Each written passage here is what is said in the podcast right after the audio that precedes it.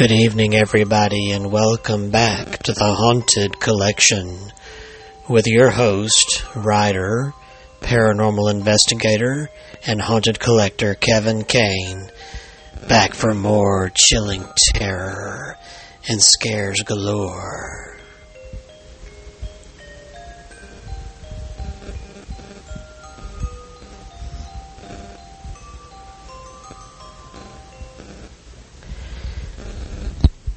Thank you so much for tuning back in to the Haunted Collection. And I'm excited to come back with another episode of some sto- a story or stories, if we have enough time, about my favorite subject.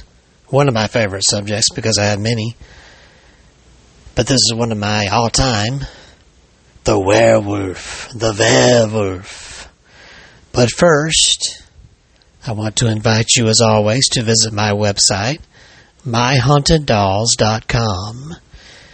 There you'll find all of my books that I've written in the store. You can get your autographed copy today. So be sure to check that out, including my newest book, Dark Awakening and Other Tales for a Midnight Hour which is a collection of my original horror and supernatural short stories. I think you'll love those, so be sure to look for that. These books are also available on ebook. They're on Amazon, and there are even some out there on Books a Million, Barnes and Noble. So be sure to check those out. Also, don't forget to visit my YouTube channel, My Haunted Dolls. You can find the link on my website or just search My Haunted Dolls on YouTube. In fact, the website is youtube.com forward slash C, like cat, forward slash My Haunted Dolls. And that link will take you there where you can watch the videos of my EVP and Spirit Box sessions with the haunted items in my collection, as well as other wonderful videos out there. And every Tuesday night, I do a live show with Abnormal Alabama, where we talk about the weird and unusual, not only in our state of Alabama, but around the world. So check that out. Those shows are archived, so you can see those out there on the channel. But you can tune in live and join us on the chat. And now on to our show. We don't need a full moon to bring you some scary, chilling werewolf stories. And the first story I'm going to share with you is an oldie but a goodie, a really classic werewolf story. I might butcher the name of this place, but I'm going to give it a shot. Don't hold it against me, especially if you're from France. so here we go with this chilling werewolf classic story the Beast of Le Gevaudoin.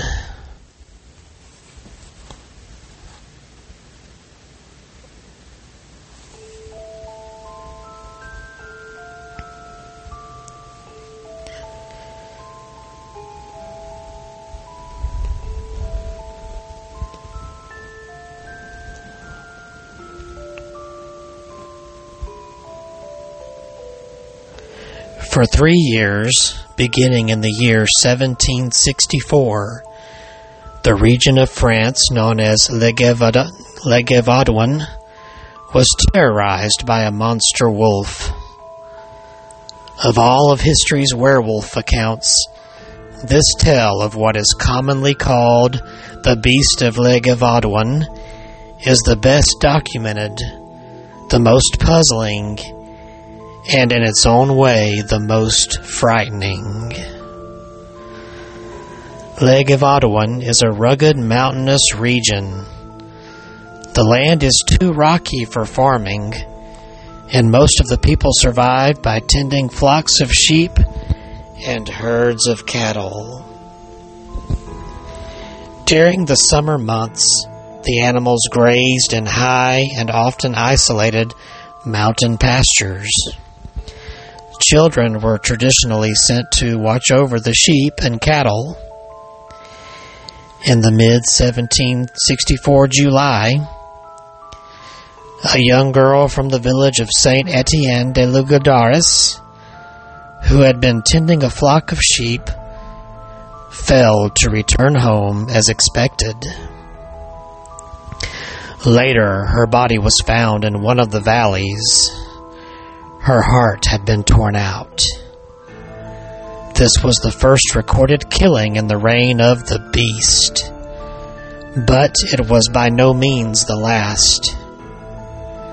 In the following days, the killings of several other children who had been watching over the flocks in isolated areas were reported. As word of the killings spread, there was a panic among the peasants of the region. Frightened parents kept their children at home for a while, but time passed on and there were no more killings reported. The livestock could not go unattended forever. The old ways of sending the children out to guard the livestock reasserted themselves. Then, late in August, a peasant woman from the village of Langona told her neighbors that she had seen a fantastic creature. It walked on two legs like a man, but it was covered with short reddish hair and had a pig like snout. It was as big as a donkey and had rather short ears and a long tail.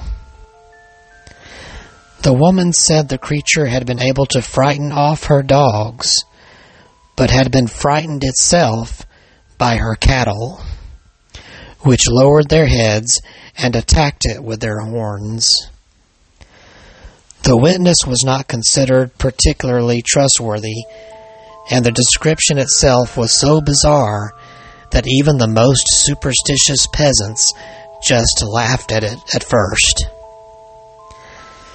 The laughing stopped a few days later, however, when the monster was reported again. This time the witness was Jean Pierre Porcher, a man known for his truthfulness and for his courage. Jean Pierre got close enough to the monster to actually take a shot at it with his musket. He was a good marksman, but this time the shot either missed or the creature was unaffected by the bullet, for it ran away swiftly. And then the murders of children began again. Some of those who had been allowed to return to the flocks in isolated pastures fell victim to a creature that not only killed but mutilated its victims. It was then that the rumors began to circulate that the region was affected by a loup garou, or the werewolf, for that is what it is called in France. News of the murders eventually reached the court of King Louis XV at Versailles. The king took the matter very seriously, for as we have seen, stories of werewolves were numerous in France. The king dispatched a company of soldiers to deal with the beast. The soldiers arrived in February 1765 and almost immediately encountered the creature, or what they believed to be the creature.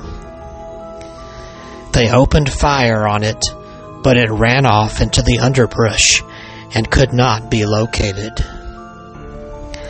After the encounter, the killings appeared to stop. The soldiers assumed that they mortally wounded the beast and that it had crawled off to some hidden place and died. They returned to the palace at Versailles to report that their mission had been successfully accomplished. The report was premature.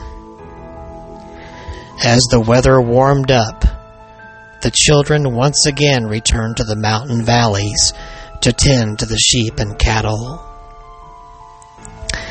And there were no more killings. That is until for a little while. and then the killings started back. Another urgent appeal was sent to the King of Versailles, but the king was slow to respond.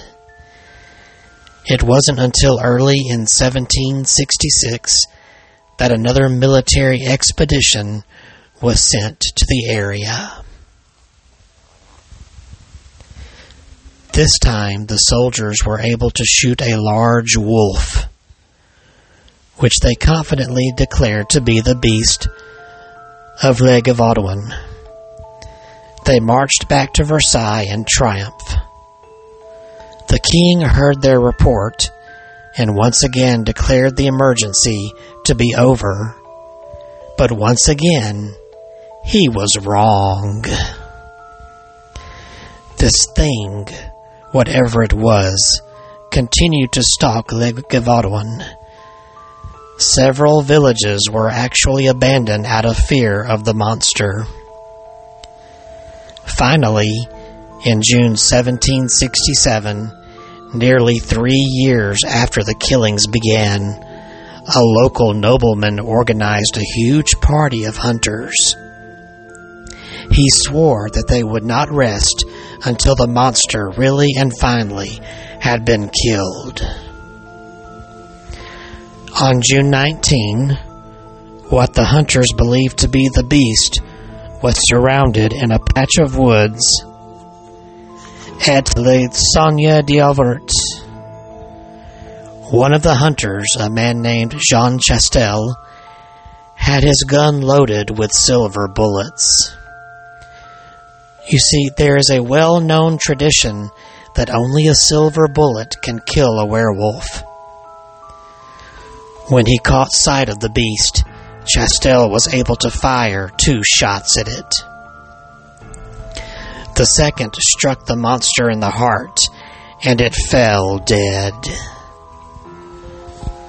The carcass was then carried from village to village as proof that the terrible beast of Le Gevaudoin was finally, really, and truly dead. Unfortunately, the accounts of exactly what this thing looked like are not as clear as one would wish. Most descriptions make it sound like a very large but strange looking wolf with close cropped ears and unusual hoof like feet. In the warm June weather, the carcass soon began to rot and had to be buried. While no one seems to know where the monster was buried, tourists are still shown the spot where Jean Chastel is supposed to have felled it with a silver bullet. Chastel's gun can be seen in the church at Saint Martin de Bouchard. So, what was the beast of Le Clearly, it was more than just a legend. The records that indicate that something deadly and dangerous was stalking the area in the 1760s are too numerous and too reliable to be ignored. Some people believe that the beast was just a large and exceptionally ferocious wolf, or perhaps several wolves whose killings were attributed to a single creature by the terrified peasants.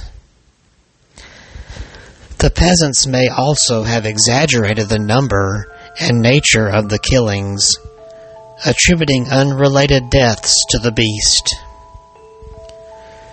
One theory holds that there was an outbreak of rabies among the wolves of Le Gevaudoin and that the disease caused them to behave in such a vicious and uncharacteristic manner. Normally, wolves avoid humans, human beings at all costs. The only time a wolf might be tempted to attack a human would be during times of famine in the winter, when it was starving and no other prey was available. But the attacks of the beast took place in the warm months when prey for the wolf would have been abundant. Rabies, on the other hand, tends to flourish in the warmer weather. Others think the beast was really a man, a homicidal madman who never was caught, but just happened to die at about the same time Chastel shot a large wolf. And then there are those who believe that the beast of Le Gavadoin was just exactly what the peasants thought that it was. The loup garou. The werewolf. In any case, this is among the most interesting and best documented of all of the world's werewolf accounts. This story is true.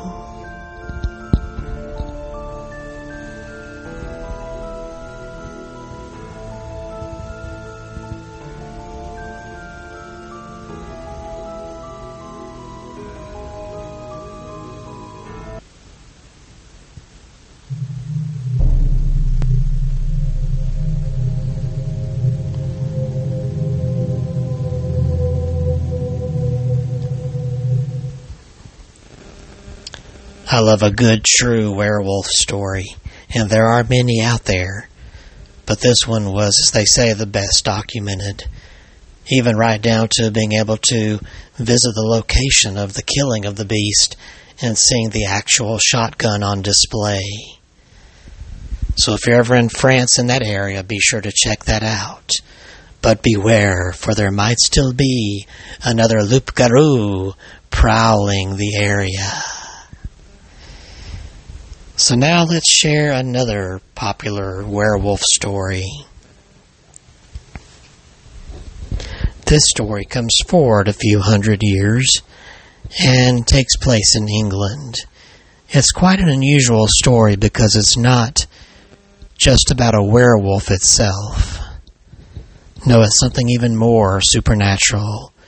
This is the story of the werewolf's ghost.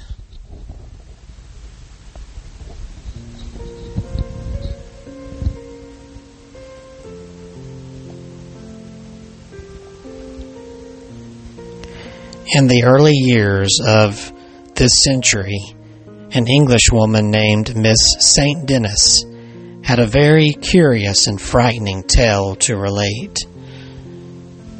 She was staying at a farm in the rugged area of Wales called Merionethshire.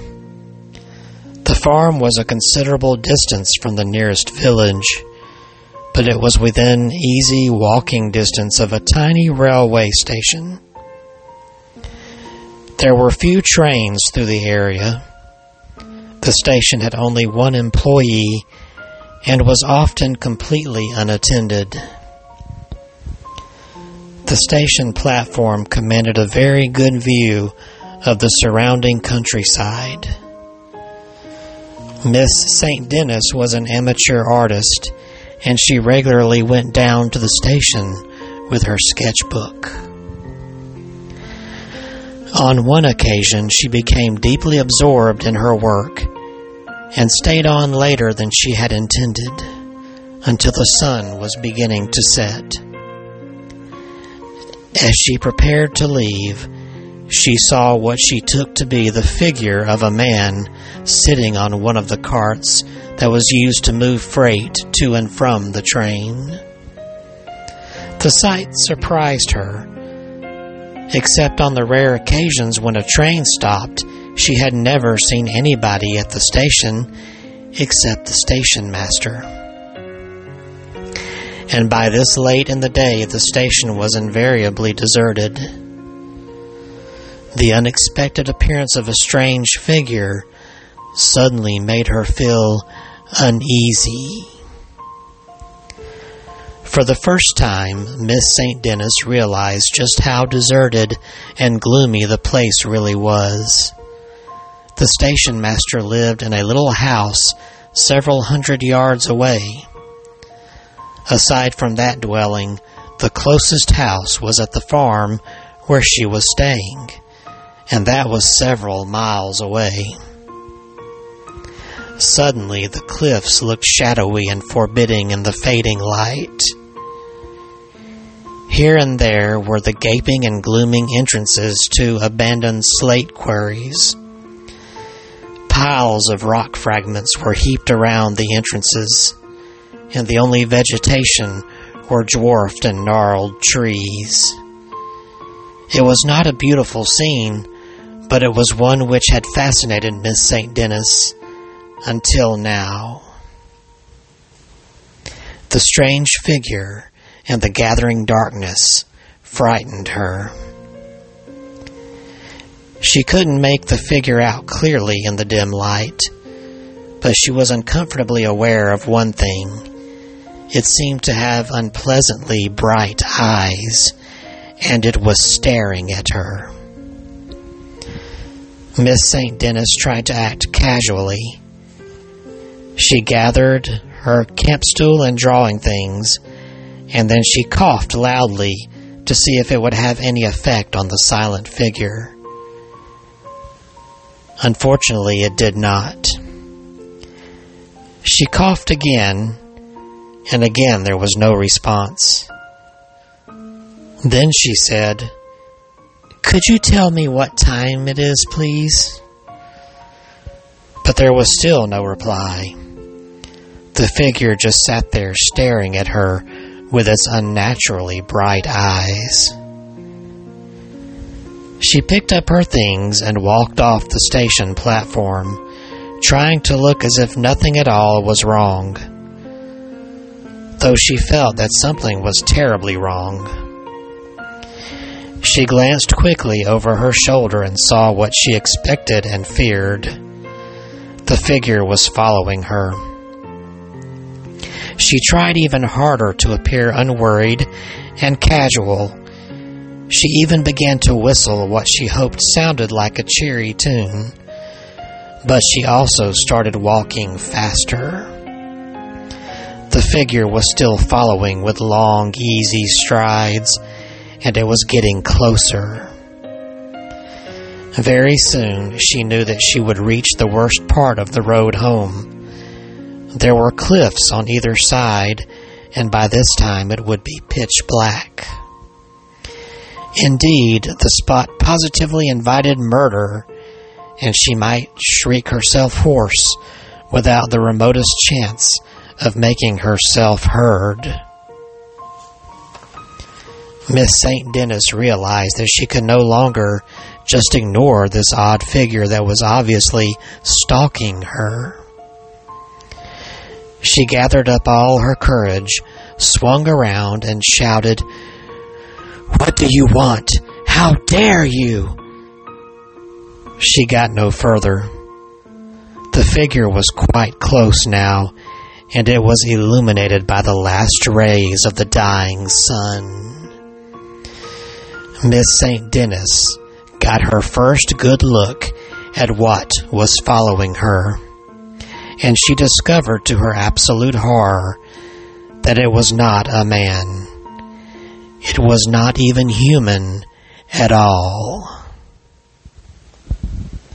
The body was grayish and generally human in form, but the head was very clearly that of a wolf. It tensed up its muscles as if it were about to spring. Almost instinctively, Miss St. Denis reached into the pocket of her jacket where she carried a small flashlight. She switched it on and shone the light in the creature's face. It was as if she had waved a magic wand.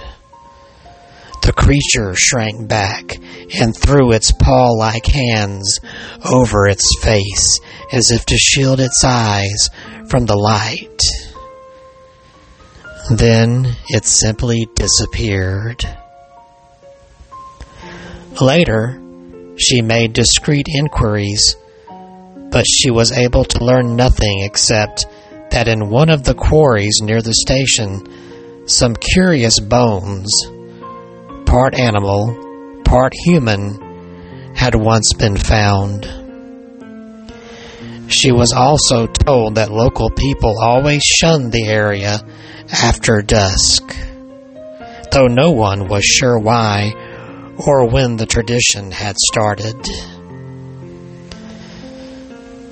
After hearing this, Miss St. Denis believed.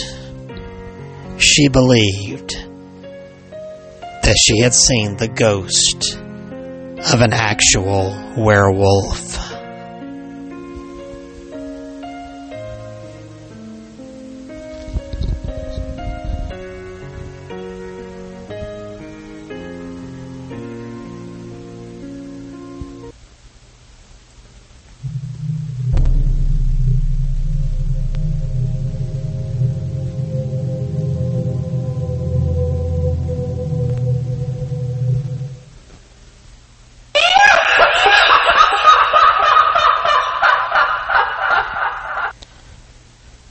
You go, a couple of great classic werewolf tales.